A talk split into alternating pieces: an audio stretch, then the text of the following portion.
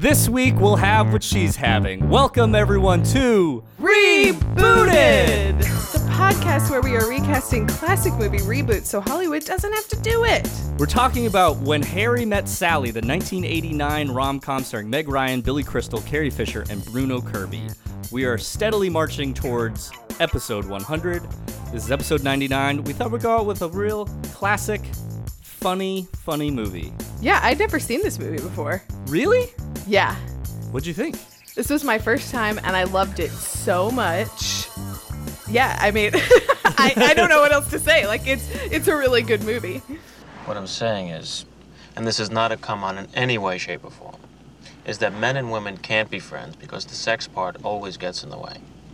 That's not true. I have a number of men friends and there is no sex involved. No, you don't. Yes, I do. No, you don't. Yes, I do. You only think you do. You're saying I'm having sex with these men without my knowledge? No, what I'm saying is they all want to have sex with you. How do you know? Because no man can be friends with a woman that he finds attractive. He always wants to have sex with her. So you're saying that a man can be friends with a woman he finds unattractive? No, you pretty much want to nail him too.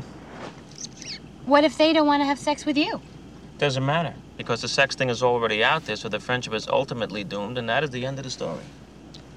Well, I guess we're not going to be friends then. Guess not. That's too bad. You were the only person that I knew in New York. Aww. It's so sweet. Um, I honestly I didn't write a lot of notes when I popped this movie on. Um, I didn't either.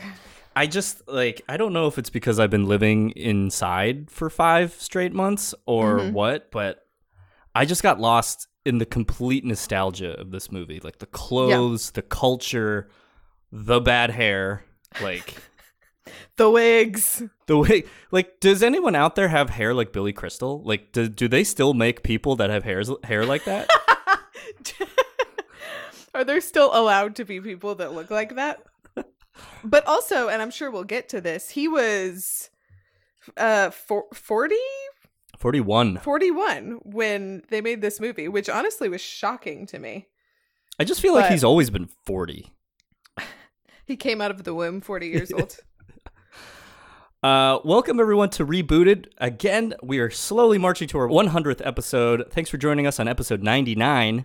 Hopefully, that's not a big, you know. I almost said turd in the bed because I was reading some news news today about a certain He's actress. talking about Johnny Depp and Amber But- Heard. Uh, but um, we have a really great episode for you guys. We're talking about when Harry met Sally. Um, I am Brian Flynn, and with me, as always, is Kenna Trent. Kenna, how are you doing? Oh, I'm wonderful. Great. Good to hear. Can't wait to talk about this movie. Well, uh, we're about to, as we have been doing for the last 99 episodes, taking a classic Hollywood movie and rebooting it as if it was to be remade today. But we got a slew of news that we that we got to kind of get through, and I'm not talking about a very high pro high profile Hollywood divorce that's currently going on, um, which I can't get enough of. I won't get into it, but I'm just so fascinated. Yeah, if you're not keeping up with Johnny Depp's divorce, just log onto the internet for a second or two. There's lots of fun, fun information coming out right now. Um, yeah. All right. We have a slew of news to get to, um, and they're just as big as the next. So why don't we just kick it off with the news straight from Universal? Joseph Kosinski, director of such movie as Tron Legacy and the upcoming Top Gun Maverick, hit it. Oh, this is a cue for me to play a, a fucking Top Gun sound effect. which- You know what I'm talking about? actually, actually, actually, after that, don't worry, we'll just use that. That was perfect. Joseph Kosinski is eyed to direct the Twister reboot. Universal Pictures is looking to reboot the classic tentpole Twister and looks to have found a director to weather the storm of variety. You get me every time. we love it. Um, yeah, that that's pretty much it. Frank Marshall to produce. Uh, we did this last year. Mm-hmm. Um, my girlfriend's second favorite film behind Snowpiercer, which is some for some reason become her most beloved movie of all time in the last year and a half. What do Um, you mean? For some reason, it's a great movie. well, Twister used to be her number one, and then suddenly she just wouldn't stop talking about Snowpiercer, and then she was like, "Is Snowpiercer my favorite movie?" I'm like, "Yes, you won't stop talking about it." So Twister, uh, we did do Twister, and Twister is one of those things where thinking about it now, like I can't even remember if I said we should remake it, but now in in practicality, I'm like, no, I don't want you to remake Twister. I want it to stay perfectly the way it is. What are you doing? Help me! Joe, the pack's wasted! It's over! What is wrong with you? We can still do this! Jesus Christ, listen to yourself! You're obsessed! You've never seen what that thing can do, so don't talk to me about it! You've never seen it! You've never seen it miss this house, and miss that house, and come after you! Christ, Joe, is that what you think it did? It seems like this is a true reboot.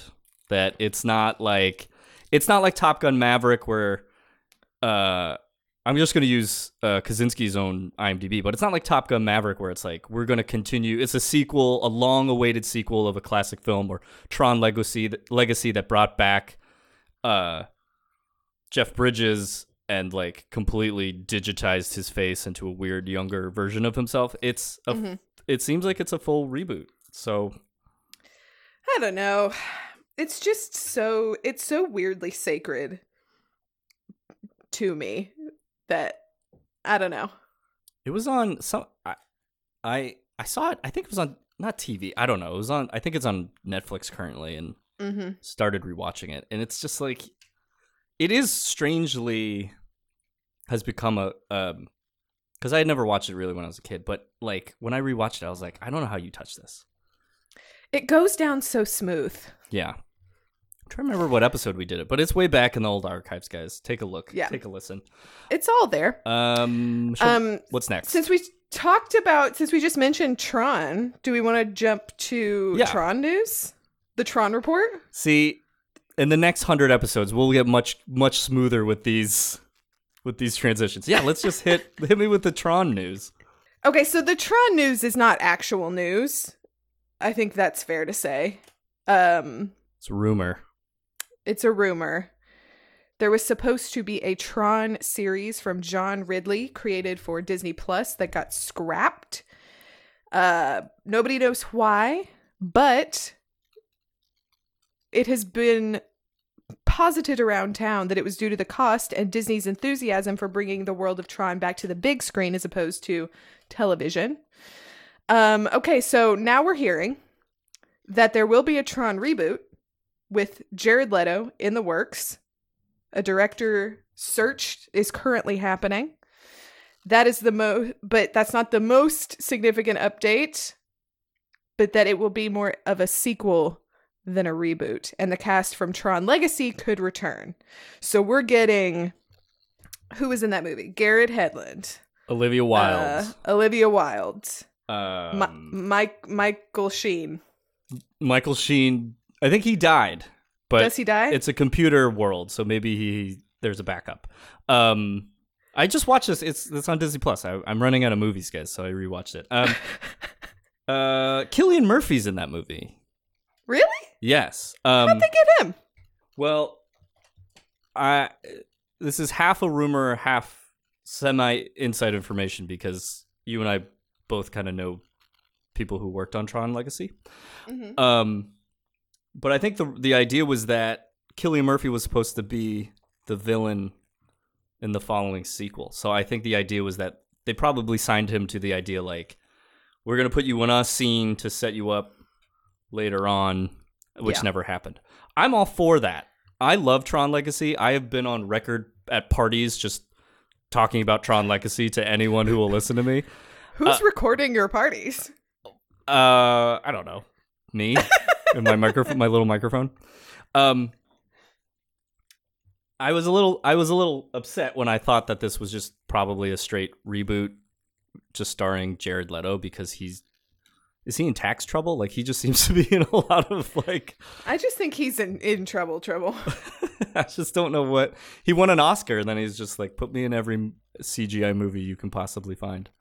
Yeah. Um.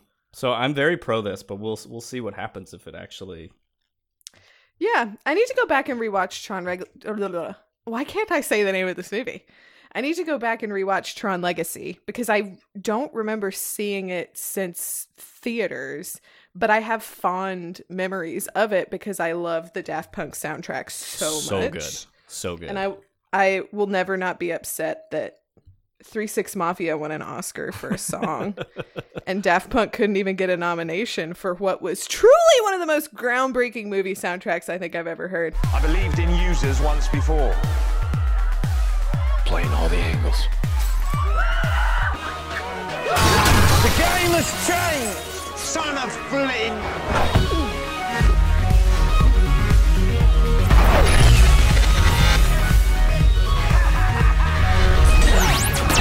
Great workout soundtrack. If uh, if you guys are Oh, looking yeah. for some some jams to get you motivated, I also there's a song. I think it's like that last song.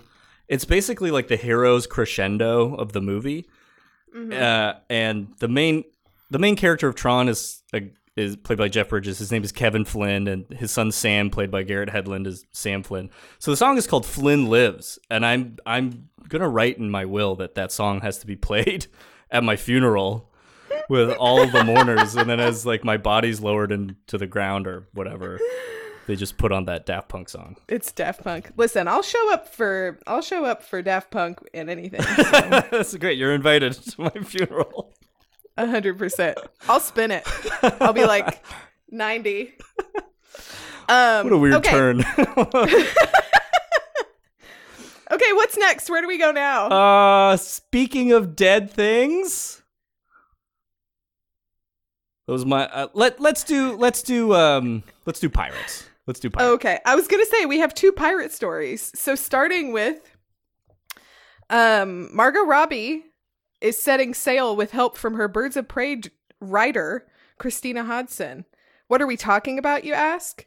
Hodson has been tapped to write a new female-fronted Pirates of the Caribbean for Disney with Robbie attached to star.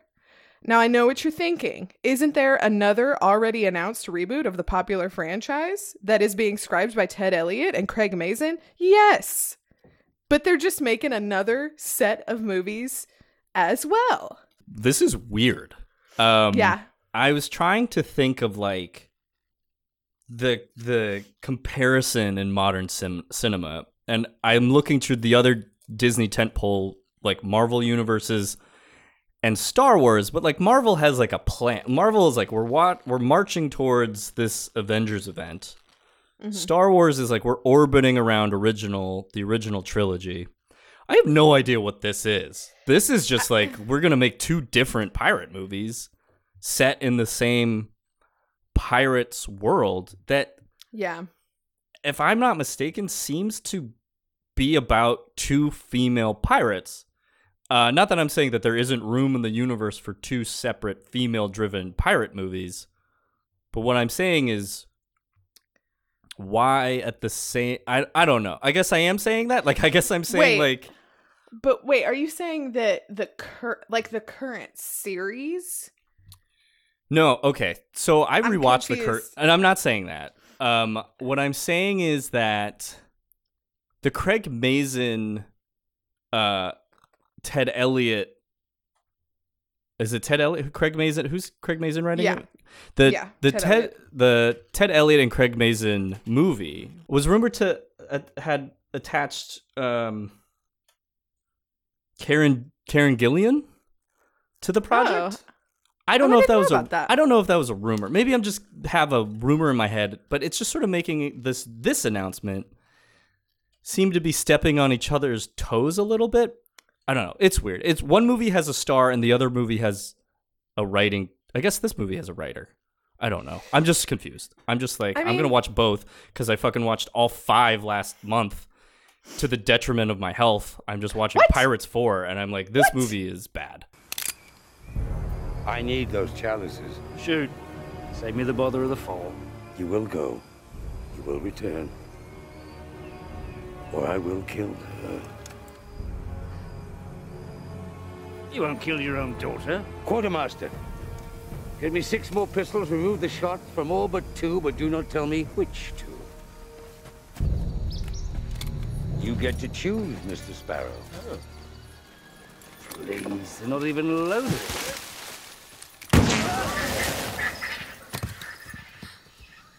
Again. But here's the thing. I am fr- I'm just I'm never not going to go see a Pirates of the Caribbean movie. I'm just like I just always am going to be interested. I'm more interested I think in new talent being brought into even though truly and I probably have talked about this before, but I got real emotional at the end of the very last Pirates of the Caribbean movie and they they got me back. Where Orlando Bloom spoilers for the finishing scene of the, of the of the Johnny Depp Pirates movies. Orlando Yeah. Bloom and Keira Knightley's son save Yes. him from Davy Jones's curse, and he's able to come home. Yes, because he can't go on land except for like once every 10 years, if you Right. remember from like the third movie. Oh, I do. But but the thing is, when he comes back, you think, oh, there's no way they got Keira Knightley to come back and be Elizabeth. Like, there's no way. And then she's there. Dude, they paid her a million dollars to film two scenes where she like crests a hill and then a second scene where she's asleep in bed for Listen, the post credits. I legitimately cried. I cried. because that is like that's full circle, baby. These are our, these are our people. Here's my ultimate rankings of pirates. Okay, okay. One is clearly the best, Yes. followed by two, which I hadn't seen in a long time. Surprisingly, really good. And the last like Uh-huh. 30 minutes of that movie is unbelievably directed. Um, then I'm gonna go five, three, four. Four is nearly unwatchable. Four is unwatchable. It's but, so bad. Um. Anywho, Anywho. um. so since we're talking pirates, there's another. There's more news about another famous pirate. Do you want to take this? Jude Law to play Captain Hook in Disney's live action Peter Pan. Now, that's the headline, but I'm in. I'm burying the lead here, which is Will Smith was offered the role and passed. That's what I'm, I'm concerned about. yeah, that's what I'm concerned about. But let's put. Uh, and Will Smith is also having a couple bad days on the internet. Uh, so we'll, we'll just leave that Will Smith stuff out. But Jude Law has been cast in the Disney. Um, I don't know what to we we should uh, we need to come up with a new word of what Disney's doing and taking their animations and making them live actions because live action remake is too long. I want to come up with a with a word. Uh, Action. Lar. They're larring. Uh, uh, Peter Pan, Peter Pan and Wendy. Um, we huge fans, huge fans of Jude Law.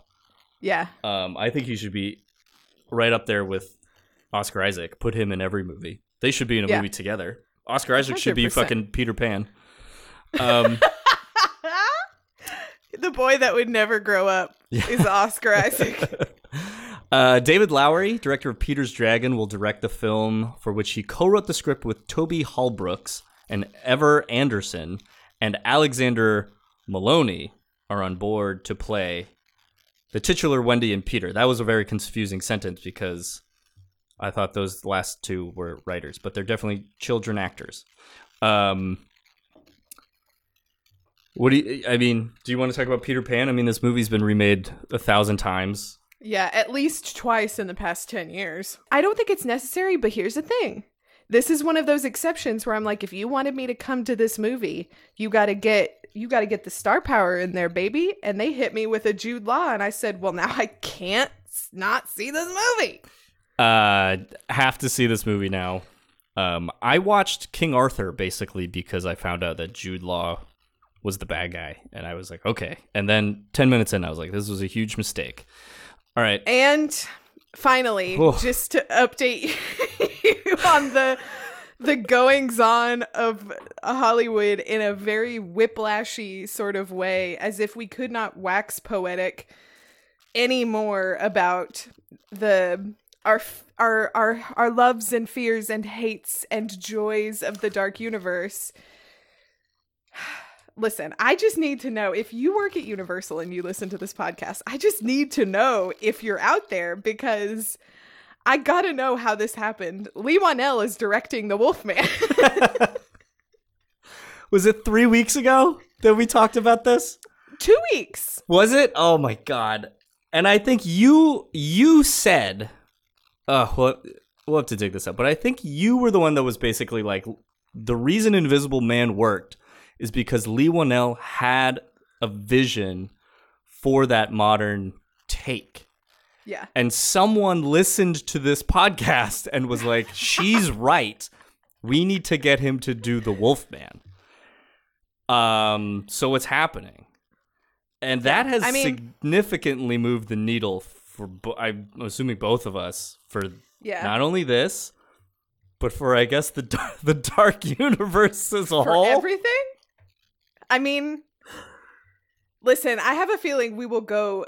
I don't have a feeling. I know we will fall all the way down this rabbit hole uh, in our next episode because we can't not talk about it. Stay tuned. But holy crap. Like. I, I don't I don't even know what to do anymore. Here's the thing. Just somebody give me a call. Somebody.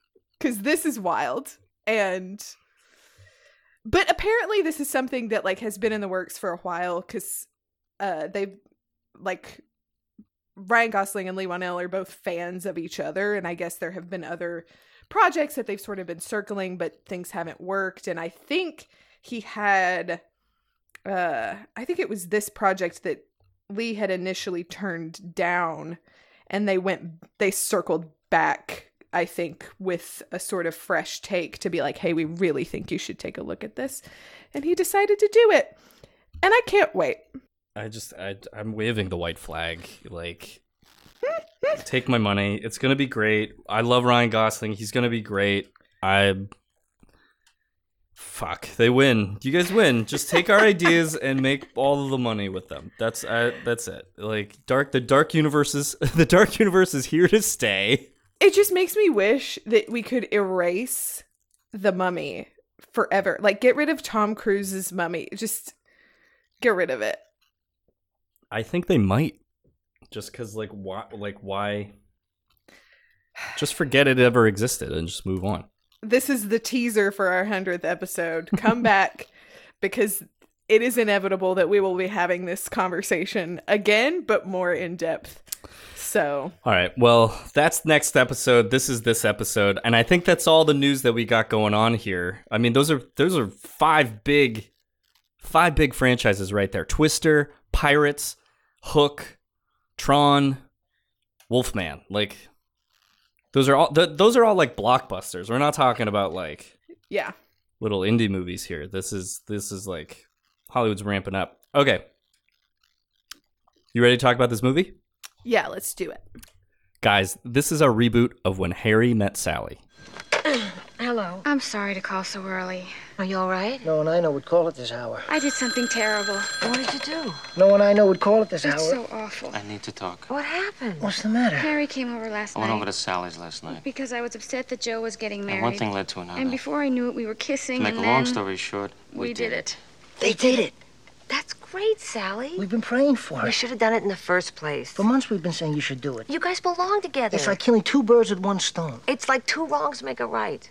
How, How was, was it? it? The during part was good. I thought it was good. but then I felt But suffocated. then I guess it wasn't. Jesus, I'm sorry. The I worst. had to get out of there. He just disappeared. I feel so bad. I'm so embarrassed. I don't blame you. That's horrible. I think I'm coming down with something. I think I'm catching a cold. Look, look, it would have been great if it worked out, but it didn't. Mm. I should never go to bed with anyone when you found out your last boyfriend is getting married. Who's that talking? Who? Is that Jess on the phone? It's Jane Fonda on the VCR. It's Bryant Gumbel. you Do you want wanna to come over for breakfast? That take, according to the trivia on IMDb, took 61 takes to nail. This is worth it. though. Yeah. This movie's so worth it. it's a great, it. it's a well constructed scene. When Harry Met Sally is directed by Rob Reiner, director of such movies, classic movies as Princess Bride, which we did on episode 11 of The Boot, A Few Good Men, which we did on episode 63 of Rebooted, and Misery, episode 71 of Rebooted. Uh, so we, we've we've touched a lot Yeah. of this guy's work. I don't think we have yet. Oh no, and we did. You've got mail Mhm.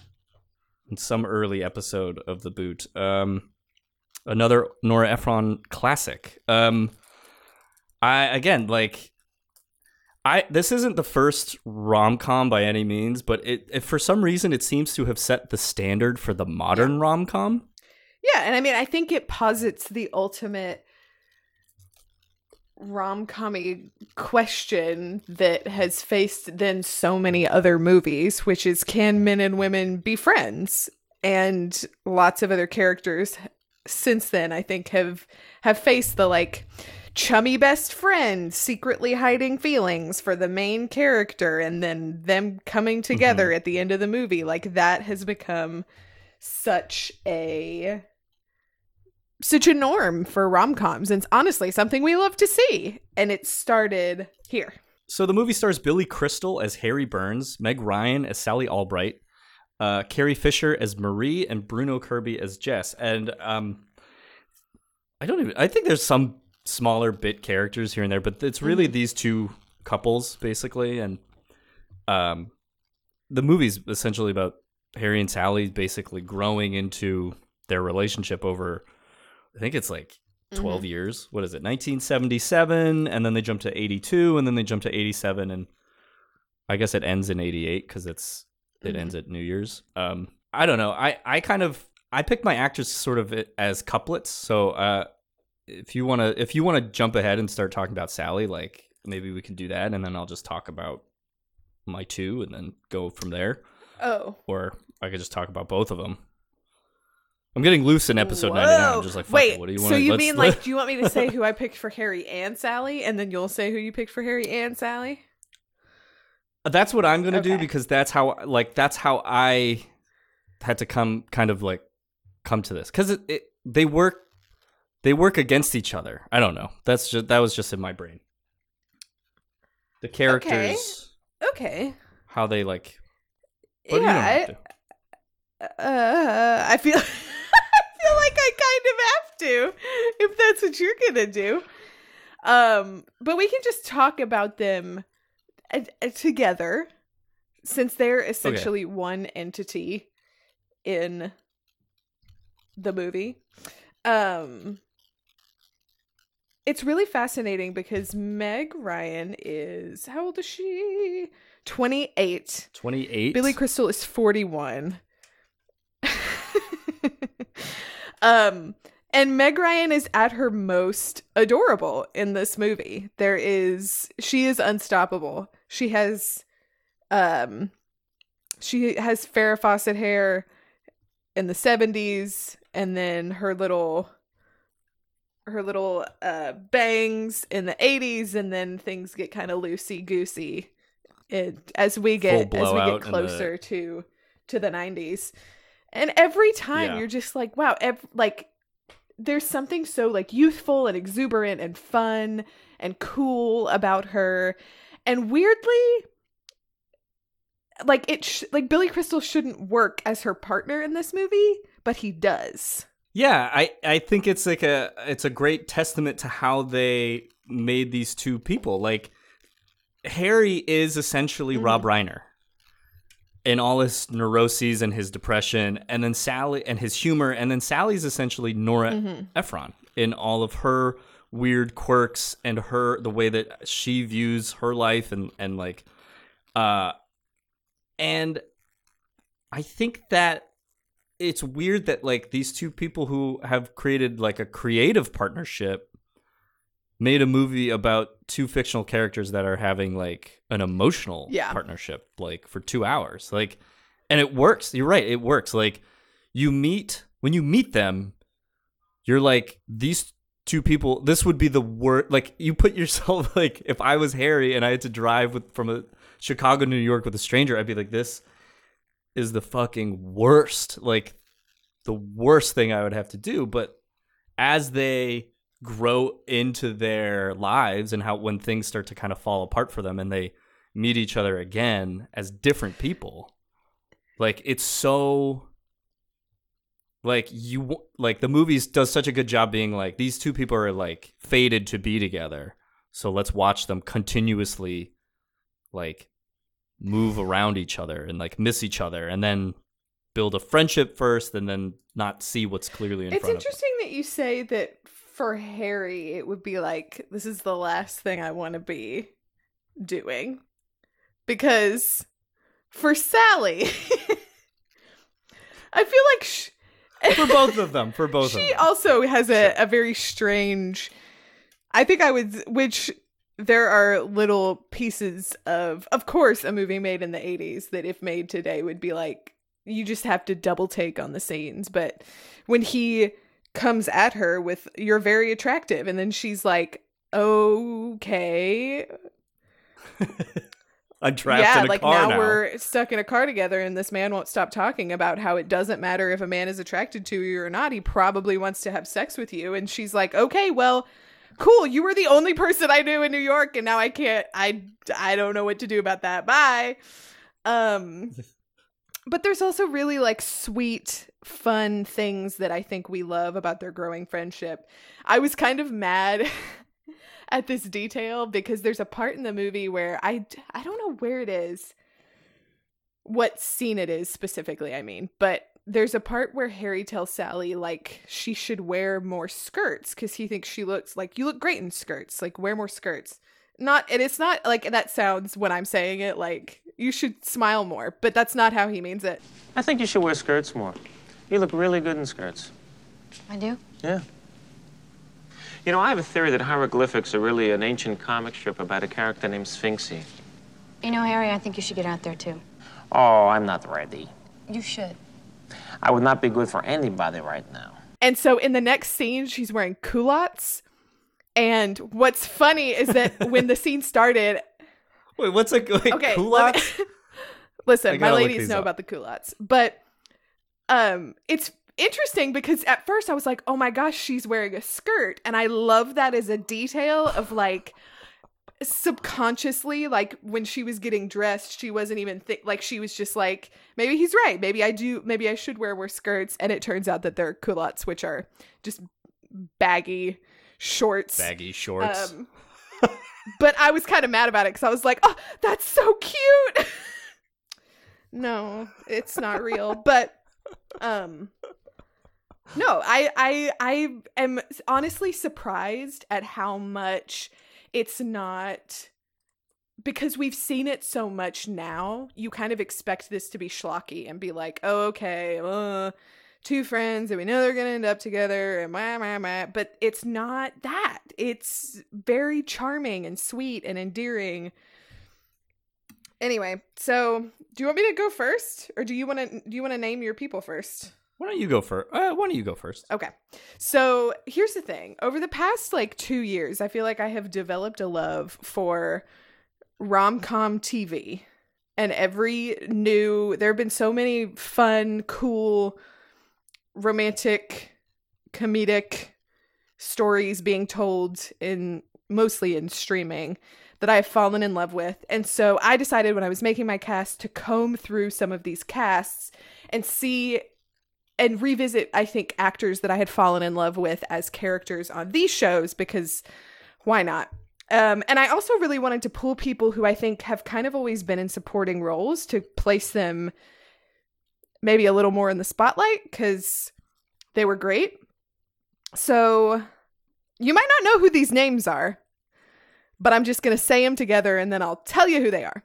So for my Sally, I picked Sure. Zoe Chao. And for my Harry, I picked Jake Lacy. I know who Jake Lacy is. I think there is a rant as a bonus episode that I went on about how did Jake Lacy get the career as guy who Okay. fucks mega hot starlets. So- Um, and I know, and I know Zoe, and I know Zoe Yes. Chao as well. Um, If you have not seen HBO Max's original series Love Life, I highly recommend.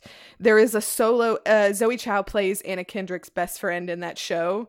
And there is a there is a, a singular episode that's about her that's so good and um, I think really made me fall in love with her as an actress and just seeing her throughout that series, I was like, wow, this woman is really great and you kind of can't help but wonder what she's doing alongside the main character and so i think she's definitely due for a starring turn. I don't feel like i need to explain my feelings about jake lacy. I think i've done that before. I think he's so charming.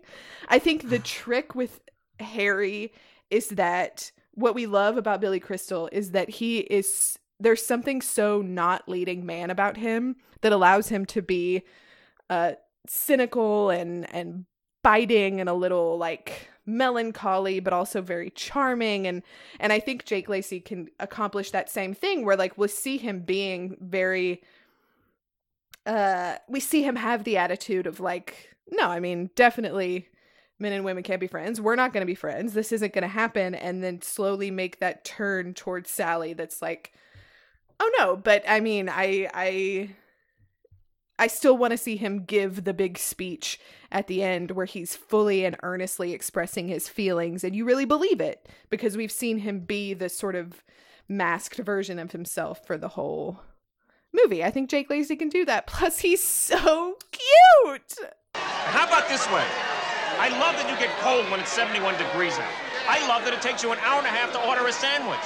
I love that you get a little crinkle above your nose when you're looking at me like I'm nuts. I love that after I spend a day with you, I can still smell your perfume on my clothes. And I love that you are the last person I want to talk to before I go to sleep at night. I mean, no offense to Billy Crystal, but that is a huge upgrade in terms of like the Harry, the Harry. Another, I think that cast is great. I, I, I like the idea of taking a little more obscure actors and putting them in the forefront because I think it seems like the mo- the the genre was rife in the early aughts to just put like 45 year old Matthew McConaughey and and like 45 year old Kate Hudson and just be like, here's your the two stars and and it kind of it it wasn't super interesting, but I I I like these two actors for these roles a lot.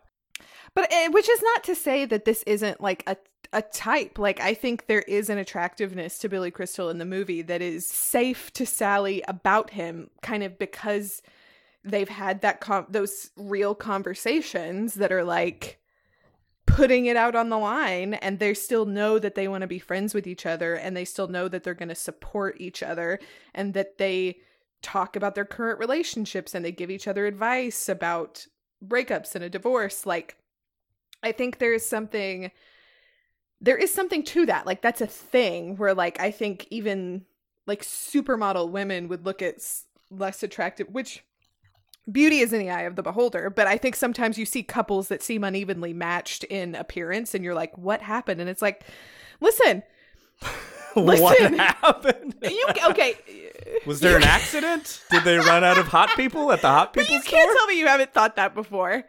I'm not saying it's right, Yes, but I'm saying totally. like I think sometimes we're like, what's going on? And it's like, listen, it's it's a thing. Like I think there is a charm to him that really works. And I mean, yes, Jake Lacy is an upgrade to that because he's already like I mean, he's a he's a generic looking white guy, but also I've seen Miss Sloane. I know. I get it. I'm just it. saying high fidelity, guys. High fidelity.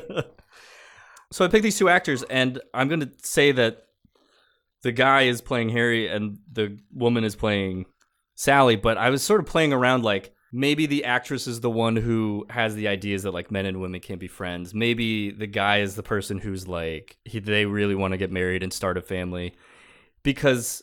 uh and I'll just say who I picked. So I picked Andy Samberg as Harry, and I picked Gillian Jacobs Mhm. as Sally. Um, Andy Samberg is the actor of he's the star of the of the last two weeks with Palm Springs, which was So so good. good, so good. And Gillian Jacobs, I've loved since Community, and um, she was on Love and has played like you know a leading lady of like a, of a modern type and I just sort of saw them together as like people that we want to see get together, but they're they're very funny, but they're very different in Mhm. their comedy. Um, and I was sort of thinking like Andy Samberg doesn't really play like like depressed guy all that much. Not saying he can't do it, but I was like maybe if these two were together, maybe Gillian Anderson is the one who's like I'm getting a divorce and love is meaningless and I'm just here to like sleep with as many people in the city as possible and you know Andy is playing the character that's like, you know, why didn't she love me? Why didn't she say yes to me and, and marry me? Kind of. So it's a little nebulous of like what they're playing in my head, but those were the two actors that I wanted. Uh, and so I picked them. Yeah, I love that. Andy Samberg is a hundred percent on the list. I think especially after like please guys, if you don't have Hulu, borrow a friend's login, watch Palm Springs. It's so fun and funny and heartwarming and weird. Um It's one of those movies which I they they become my favorite movies, but it's one of those movies where you're like, why didn't I think of this? Like Yeah. it's so well executed that you don't see like like for writers like you and me, it's like they must have written this a thousand times until it got to this great place. Yeah. But it it's executed in a way that you're just like, oh yeah, this totally makes sense. Like it's so this is so easy. Mhm. But it like that's that's what I really like. Anyways, but I love I do love and I think what's cool about this pairing is that individually they're great together. I think they'd be great on screen. But I think you're right. Like there's something to them. It would be fun to see the characters flipped on their heads. Um especially because I think in a way there is a there is a, a gender stereotype with like oh the the man would obviously be the one who wants to sleep with as many women as possible and just like go through that existential crisis. And the woman would feel you know unloved and by going through like a breakup like this and it would like this is how they'd end up together. But i think it'd be really fun to see the movie work a little differently. Like i i love i love the idea of the scene being that harry calls Sally and she comes over and he's like a wreck because Yeah. he doesn't know like why whatever her name was like didn't pick him like why he got left and that's that I think Joe, it's why didn't Joe pick her? yeah like I think there's Yeah. something there's something really cool to that to like creating a a, a more in-depth scene and it being this thing of like how would how would it be different if like he had proposed to this woman or something like that and she had just completely rejected him All this time, I've been saying that he didn't want to get married. But the truth is, he didn't want to marry me. If you could take him back right now, would you? No! But why didn't he want to marry me? What's the matter with me? Nothing. like that's that's fun and it's different and i think too it just creates space for uh men and women to go through similar emotional processes in different ways than we've seen on screen Uh, I love that scene where she's like completely freaking out because like through the whole movie, Harry is this absolute disaster about his ex-wife, mm-hmm. and Sally's like, "It's okay, like things are fine. Like I'm a little bummed, but like I'm getting through it." And they have a scene where Harry's just like, "How are you fucking like? What are you talking about? Like you can't." You can't just be fine. Like he's he's the one who's like, I'm depressed all the time. How are you not at all worried? And then it's like the next scene or the scene after she's like completely like it all comes out and, and i just love that because it's like you see how they how different they are and how they deal Mhm. with things so differently i don't know. This movie's so good guys. Oh It is really good. Like even to playing with the idea that like not to get too not to get too love line, but like playing with the idea that like of course you say you're fine after a breakup until you see that person with someone else and you realize that you aren't the first one that gets to move on and you don't get to have that over them. Like you are the one who feels the second rejection like there's that thing that like of course she's like freaking out whereas like harry's had this experience where he knew that his wife wanted to leave him for another person and sure seeing them at the radio shack or wherever they are is is heartbreaking but it's a different kind of experience for her to find out that this man is getting married like yeah. 100% like flip flip that around make that net that fresh for i mean don't you want to see don't you want to see andy samberg have a full-blown orgasm in katz's deli? Yes actually i do. I really do. Uh do you think anyone actually requests to sit in that lame ass seat? Because i've been Oh, to katz's like my brother used to hundred percent they live do. my brother used to live near there and I'd go there sometimes when I was visiting. And they have this stupid sign that's just like this like have what she's having, sit here. I'm like, God, this is the most tourist trap bullshit I've ever seen. And I feel bad for people who are just like, that's the only open table, and they're like, oh great. It's like, Yeah. can you imagine sitting there and it's hanging above your head, and everyone's like looking at you, like, oh, are you gonna are you gonna have a fake orgasm just like she did in the movie? and a hundred percent people do that. Like I, I mean, that's great that they put the signs up. I would discourage that as much as possible. But you know, tourists show up to New York to go to Katz's and sit in that. You know it. All right, let's move on to Marie, played by the Carrie Fisher. Oh, it hurts. To, it hurts. And and Bruno Kirby also passed away. oh um, yeah, fairly at a young. young age. Um, They're so both both of them. really incredible in this movie as far as like the best friend characters go which is is somewhat limited. Like i think they're both really great. Like we see in the scene of the four of them talking separately uh after harry and sally sleep together. And you're watching both jess and marie kind of have their reactions to what's going on. And it's honestly so endearing because like they're trying to be like they're trying to be encouraging to their friends like this is great. We've always wanted this to happen. Like i think jess is like we prayed for this. And then and then as soon as they're like no i think it was a mistake they're like oh no no yeah yeah yeah. You're right. You're right. You should never go to bed with someone right after you found out that your the fiance or, or your boyfriend is getting married to a new woman. Like a hundred percent. And there's something so like the way they're playing it it could go so wrong but it, the Yeah. the finesse So I guess it's my turn. Um, I'll just do Marie. Um, I wanted to pick an actress who, you know, not that Carrie Fisher eats up scenery, but like someone who, like, when they come on screen, is like, is is a lot of is like a presence. mm-hmm. Um, because I th- I think, I think these are smaller moments where like, there's like that still need to be funny. Like when Marie is wedding dress shopping and Sally's like, "Is Harry seeing anyone?" This is like after they sleep together. He's like, "Is Harry sleeping with anyone?" She's like, He was seeing this anthropologist, but What does she look like? thin, pretty, big tits. Your basic nightmare. I think there's like there has to be some sort of um competence ab- competence like I don't know how I don't know really what I'm describing, but basically like someone who's been in the dating game for so long that she's like she's she gets it. She gets Yeah. like all the moves and and has figured it out. So I ended up picking an actress uh I ended up picking Greta Lee who's in a ton of stuff. She was in Russian Doll and she was just recently in this episode of What We Do in the Shadows that was so funny.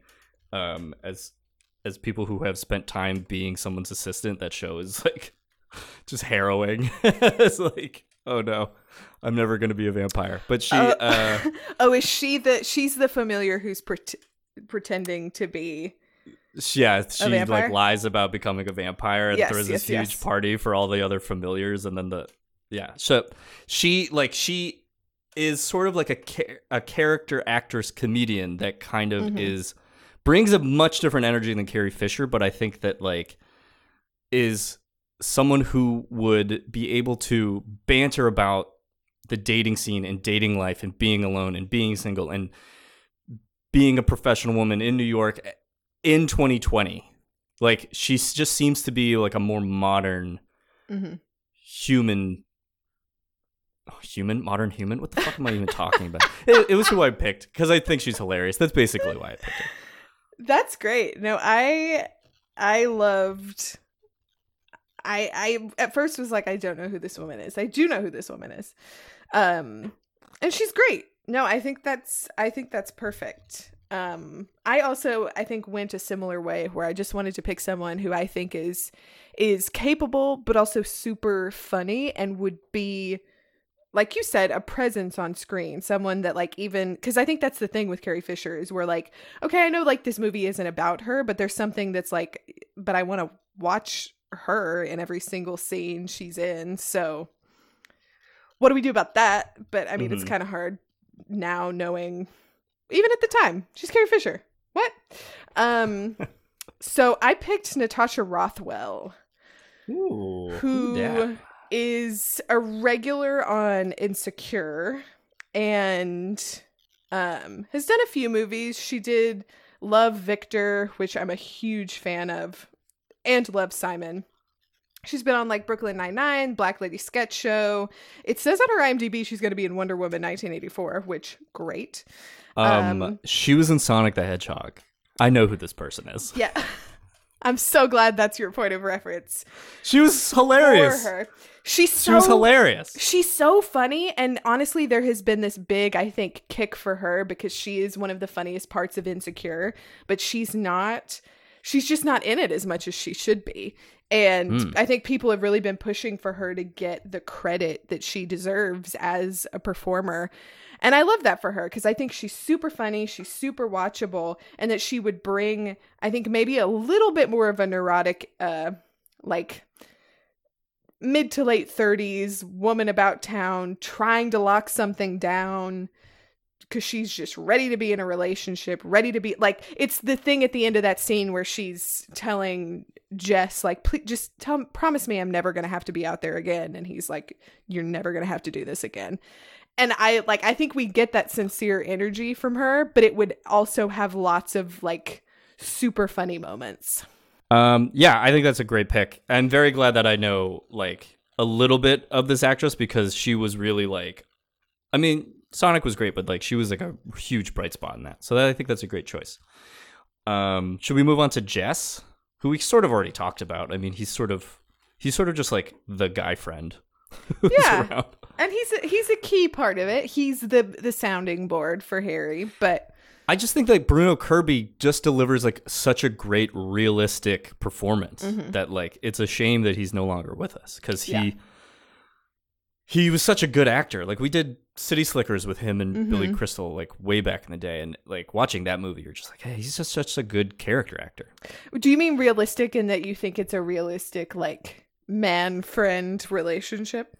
I just think that like there's not a lot of detail to him as a as a character, but Mhm. like when because when I watch it, I just feel like Bruno Kirby has like a full life and point of view, even though he doesn't like it. Like the only time you sort of get his the inside of his like personality is at the like the really awkward dinner where he's trying to like connect with Sally and they just Mhm. realize that they hate like she hates the one thing he loves the most. It's like whenever So I, I designing read Jimmy Breslin, it's as if he's leaving some kind of a, a wake-up call for the city of New York, you know? What do you mean by a, a wake-up Oh, call? well, he's, he's saying we've actually got people in the city, by design. people in What welfare, are- we've got An art director.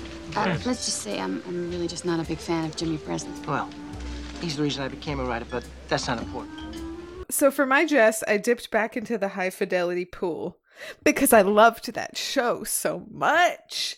And I picked David H. Holmes, which if you saw the show, you'll remember as um, Zoe Kravitz's friend Simon, who got his own single episode that was so heartbreaking and wonderful and incredible. Um, and I just enjoyed watching him so much that I was like, hundred percent, I want to see uh see him reunited with his castmate Jake Lacy to be bro friends.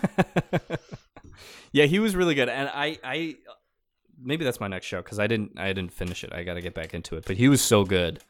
Um, that whole show was so good, and we'll talk about it later because I think that sort of informed my decision of whether or not this movie should be made. Mhm. But I think that's a really good pick. I have a really insane pick, and maybe I just picked it so we could talk about like a modern version of this story. Don't say Oscar Isaac. No. That would have been bananas. um Okay, so I ended up picking Lena Waithe. Okay. Um writer, director, Mhm. actress. Um very prominent uh LGBT uh icon. Mhm.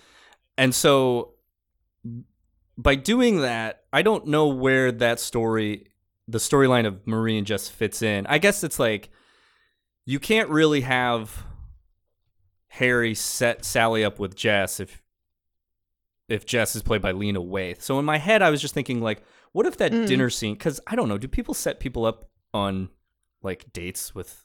I don't know. I guess I guess people do go on double dates, but like it just to me felt like that scene to me now is recontextualized as just like Harry and Sally are trying to integrate their friends. Yeah. Which I think a lot of us can relate to. It's it and it just goes really sideways and really awkward. Mm-hmm. And I don't know, maybe my Marie is, you know, bi, and it's just like somehow they just get into like that same discussion where it's like they've met the person who like challenges them, but is also like a fan of theirs, and it creates this like unexpected connection that Harry and Sally just have to like sit back and be like, what, what like what is what is happening right now? I think that to me is the funniest part of that scene. And then how you get to like Jess and Marie like being a couple, like that's semantics. I think restaurants have become too important. Oh, I agree. Restaurants are to people in the 80s what theater was to people in the 60s. I read that in a magazine. I wrote that. Get out of here. No, I did. I wrote that. I've never quoted anything from a magazine in my life. That's amazing. Don't you think that's amazing? And you wrote it? I also wrote Pesto's the quiche of the 80s. Get over yourself. I did. Yeah, I mean, I think you're 100% right and that there is there is a way to do that, especially because the subtext of that dinner is that Harry and Sally are trying to set each other up with other people to almost confirm that their feelings don't exist. Mm-hmm. So it's it's one of those things where like even if they're just trying to be like, "Hey, like you know my friend, let's expand the friend group." Like it's still a, a the purpose of then them gathering is just to be like, "Yeah, I mean, we've been hanging out, but like we always knew you guys would end up together." Like that just has to be established as something they all know and can Yeah. support each other through. And I think that's a great choice. I think it would be uh I think it would be a lot of fun to see these two people come together, especially if the the premise of the of their being together isn't a date. I think for at the end of the night for them to literally like run into a taxi together is really fun because you're like, "Oh, we just meant that we would all be a okay, never mind. You guys go have fun." Like I just think that's so funny that like these people who are just like, uh, like oh, we're trying so hard to find love for each other, Mhm. End up being like totally screwed by love in a completely unexpected way of just being like, love exists, just not for you two, and unless you two knuckleheads figure it out, like. mhm, mhm, mhm. And then it's like the, the pairs are just like I love when they they literally just sprint into the cab. They're like, I think I'm gonna go. Yeah, I think I'll go with you too. And it's just like whoop. just like man, it still works, man. It just still works. Um, yeah, I think that's it. We did it. We did it. I think that's a fun and wonderful remake of this movie, but it won't be the same without our good friend Barry Pepper, who's been with us for 99 episodes. Guys, where does Barry Pepper go? This one was difficult. It's tough because There's like three other characters, and they're all young people. yeah. Um, I, mean- made him Ira. Sorry, I just blew up your spot. What were you gonna say? Wait, who who is Ira? he is the guy Helen leaves Harry for, and that they run Oh. into at the Sharper Image. Another relic of the '90s that is just like, oh yeah, Sharper Image. Remember that store Now I'm sold a bunch of junk that now Amazon sells? now I'm sad that I didn't think of that because I think I just was when looking back through the characters I was like who was Ira? Um no that's perfect for him. Um I I made him the the bit part of the man on the aisle in the plane who Oh. says, "Would you guys like to sit together?" I like how she said no, and he was like, "Great," and he just listened to Yep. he listened to Harry and was just like, just got up. Yeah. Well, I mean, men don't respect women's choices, so Uh, not at all. That's That- pretty- I pick I pick the movies. Everyone, I just want you, everyone to know Kenna has no say. Um, yeah, I just think it, I think it would be great for like Harry and Sally to be in some store. I don't know what Mhm. store will exist in 2020, but like, and then suddenly this young girl shows up with Barry Pepper. and they're just like, what? I love that. and I think I thought it'd be great if like Sally really likes Ira. Like if Ira's like just like a really great guy Mhm. and it just drives Harry like nuts or something like that. Yeah, if uh, but while she's trying to comfort him, she's also just like, but I mean, you have to admit, he's pretty great. Um any other notes here? I got a little couple more trivia bits that I really liked. Okay, lay it on me. Um, so I guess Rob Reiner. This movie is sort of based on Rob Reiner's experiences of getting a divorce. I think to Penny Marshall.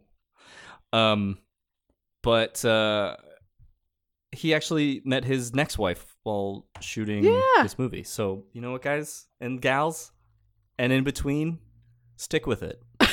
Don't worry about it. that was Um, very encouraging, Brian. Thank you. I wanted people, you know, it's been a, a couple dark and dreary months. I just want everyone to remember yeah, if that love is real. if if you are if you are single in the time of COVID, just keep going. just, just, just bear with it. You literally have no other choice. uh, Joe was played by Steven Ford, the son of 38th U. the the 38th president of the United States, Gerald Ford. Yeah, that's wild. That's great. Um, the married couples. What'd you think of the married couple segments? I loved it. I loved it. They're so sweet, right? It's such a great Um, way to introduce new seasons of their life. And those people are actors, but like the stories are real and that's really fun. Yeah.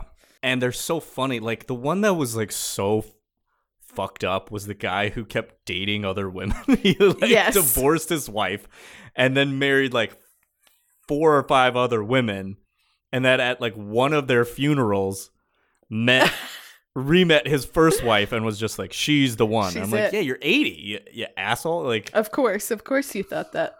We were married 40 years ago. We were married three years. We got a divorce. Then I married Marjorie.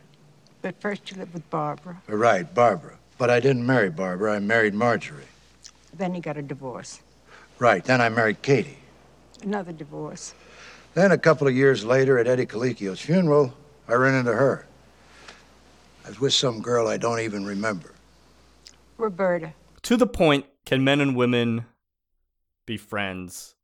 Meg Ryan was like, absolutely. And I this is Billy Crystal's quote. He said he, Billy Crystal said, quote, I'm a little more op- optimistic than Harry, but I think it's difficult. Men basically act like stray dogs in front of a supermarket. I do have platonic women friends, but not best, best, best friends. And I just thought that was kind of funny of like even still some guys are just gonna be like ah i'm kind of a weirdo. Like it's like it's I am trash. he's just like look i know there's some wiring in here. But I think like we can go to a ball game but like i don't know. What am i gonna what we i don't know. What are we gonna talk about? But I think that's an eternal question that like that most women would probably be like it's just funny that it works that way that I think most women would be like, yeah, of course. And men would be like, mm, maybe not. i think that's a development issue like i have so many very close like female friends Yeah. but that didn't happen until I was much older in life. And like a lot of those I mean, it's hard to say now because like a lot of those women are now also dating friends of mine. So it's like Mhm. Which comes first? Like I don't know, but it it it's really not hard, guys. Like it's really not But I also think there's so difficult. There are like different like the rules change with different circumstances. Like two single people being friends, like the rules change if one of you is in a relationship. But like I think absolutely absolutely it's possible. And yeah, you're right. Like I think it's a maturity thing. Like if it is if it is something you want, then great. If you have the if you have the ideology that you cannot help yourself or control yourself, then yeah, you're going to have tons of issues. But yeah, I think it's entirely possible. I have a funny story about this actually because I was in college and I don't know how this started, but I was having I was with my college roommate. We were having this discussion with a guy friend of ours who was genuinely like the most platonic friend to us possible. And so we were having this conversation being like, "Oh, can men and women really be friends?" And as we're like talking about it and being like, yeah, like you're our example. Like we love you so much, but not at all in a romantic way. And he was like, 100%. I feel the same way about you guys. Like you're my girlfriends. It's totally fine. As we're having this conversation, I get a text from a guy friend of mine and I'm like reading it confused because he's a little drunk. But there's like, and this, I, which is so funny because this was like 2010 maybe. So not even that long ago, but before everyone had iPhones and we were still using like emoticons. Did I just lose everyone with the word emoticons? What did it say? I can't remember exactly what it said, but I was looking at the end of it with this like, and I was like, I don't know what this means, and I showed it to my friend because I was like, I don't know what he's saying, and he was like, Oh, it's a kissy face, and I was like, as we're having the conversation, I had the realization that there are some friendships between men and women that, uh, yeah, are not strictly that way, but um, ultimately that led nowhere, and here we are.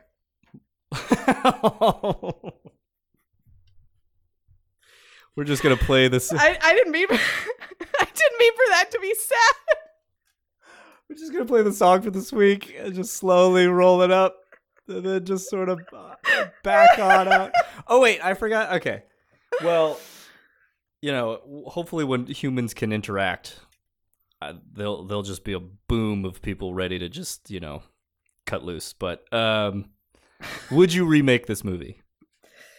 I I don't know. And I think the thing that makes me like question remaking it is something like like I didn't even like the movie version of High Fidelity, but the series of Mhm. it was so good. Part of me is like maybe that is in its future. Maybe there is a longer form story, 8 episodes version of this story about men and women coming together. I I don't know. That was that was my exact answer. Like there are so many great rom com TV shows and movies, like or or long form rom coms, as you put it. That maybe it does exist on that. Like maybe every episode is like it's like 2003, 2007, 2009. Like every every episode is just like a year apart in their relationship and maybe that's how it works but i don't know how you stretch that out for multiple seasons. And and as but just as a movie no no like hard Nah. pass. Um but i like i like that idea of like turning on netflix and then there's just like a brand new when harry met sally like six episodes eight episodes and you're like yeah let's crush these like half hour gems. I think that would be great so a maybe. I'm in a maybe. Ca- we're both in a maybe category. Um, all right. Thanks for joining us this week on Rebooted, guys. If you like this podcast, please check out our past episodes, and please check out next week. It's the one double zero It's happening. benchmark. It's happening. I don't know how we got here. I don't know if anyone's even still listening, but we're excited, and it's going to be amazing. So tell your friends about us. Tell your uh, coworkers. Tell your dog. I don't know who you're seeing or who you're zooming with. Uh, kind of where can the people find us? You can find this podcast on Apple Podcasts, Stitcher, Podbean, or wherever you get your podcasts. Stop by and leave us a rating and a review. That is the best way to help us out. You can also find us now on Ko-fi, where you can go to make a very small donation to help us keep making this fine podcast. That link is in our description and all over Twitter. Speaking of Twitter, you can find us on social media everywhere at Rebooted Pod. And by everywhere, I mean Instagram and Twitter. But don't worry, I think TikTok is in our future. oh god. I'm like counting down the days I don't have to go on Twitter anymore. Like yeah. I don't know if I can jump on this Chinese data collection app that you're that you're trying to get me to go on. I I actually took a significant social media break uh, during quarantine, and I gotta say, it was great. I gotta do. I I mean I got off Facebook. Like I, I, I survived that, but Delete your apps. still on Instagram. All right, guys. We'll see you next time. Goodbye. And could make me be blue. And even be glad just to be sad, thinking of you. Some others I've seen might never be mean, might never be cross or try to be boss, but they wouldn't do.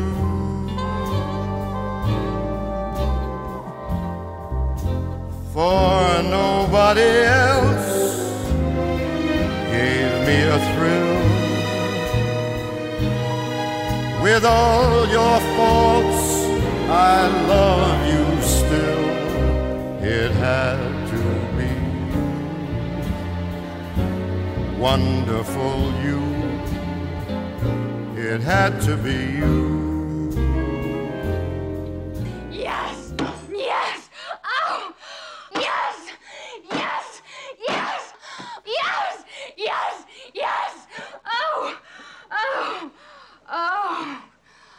God. Oh. I'll have what she's having.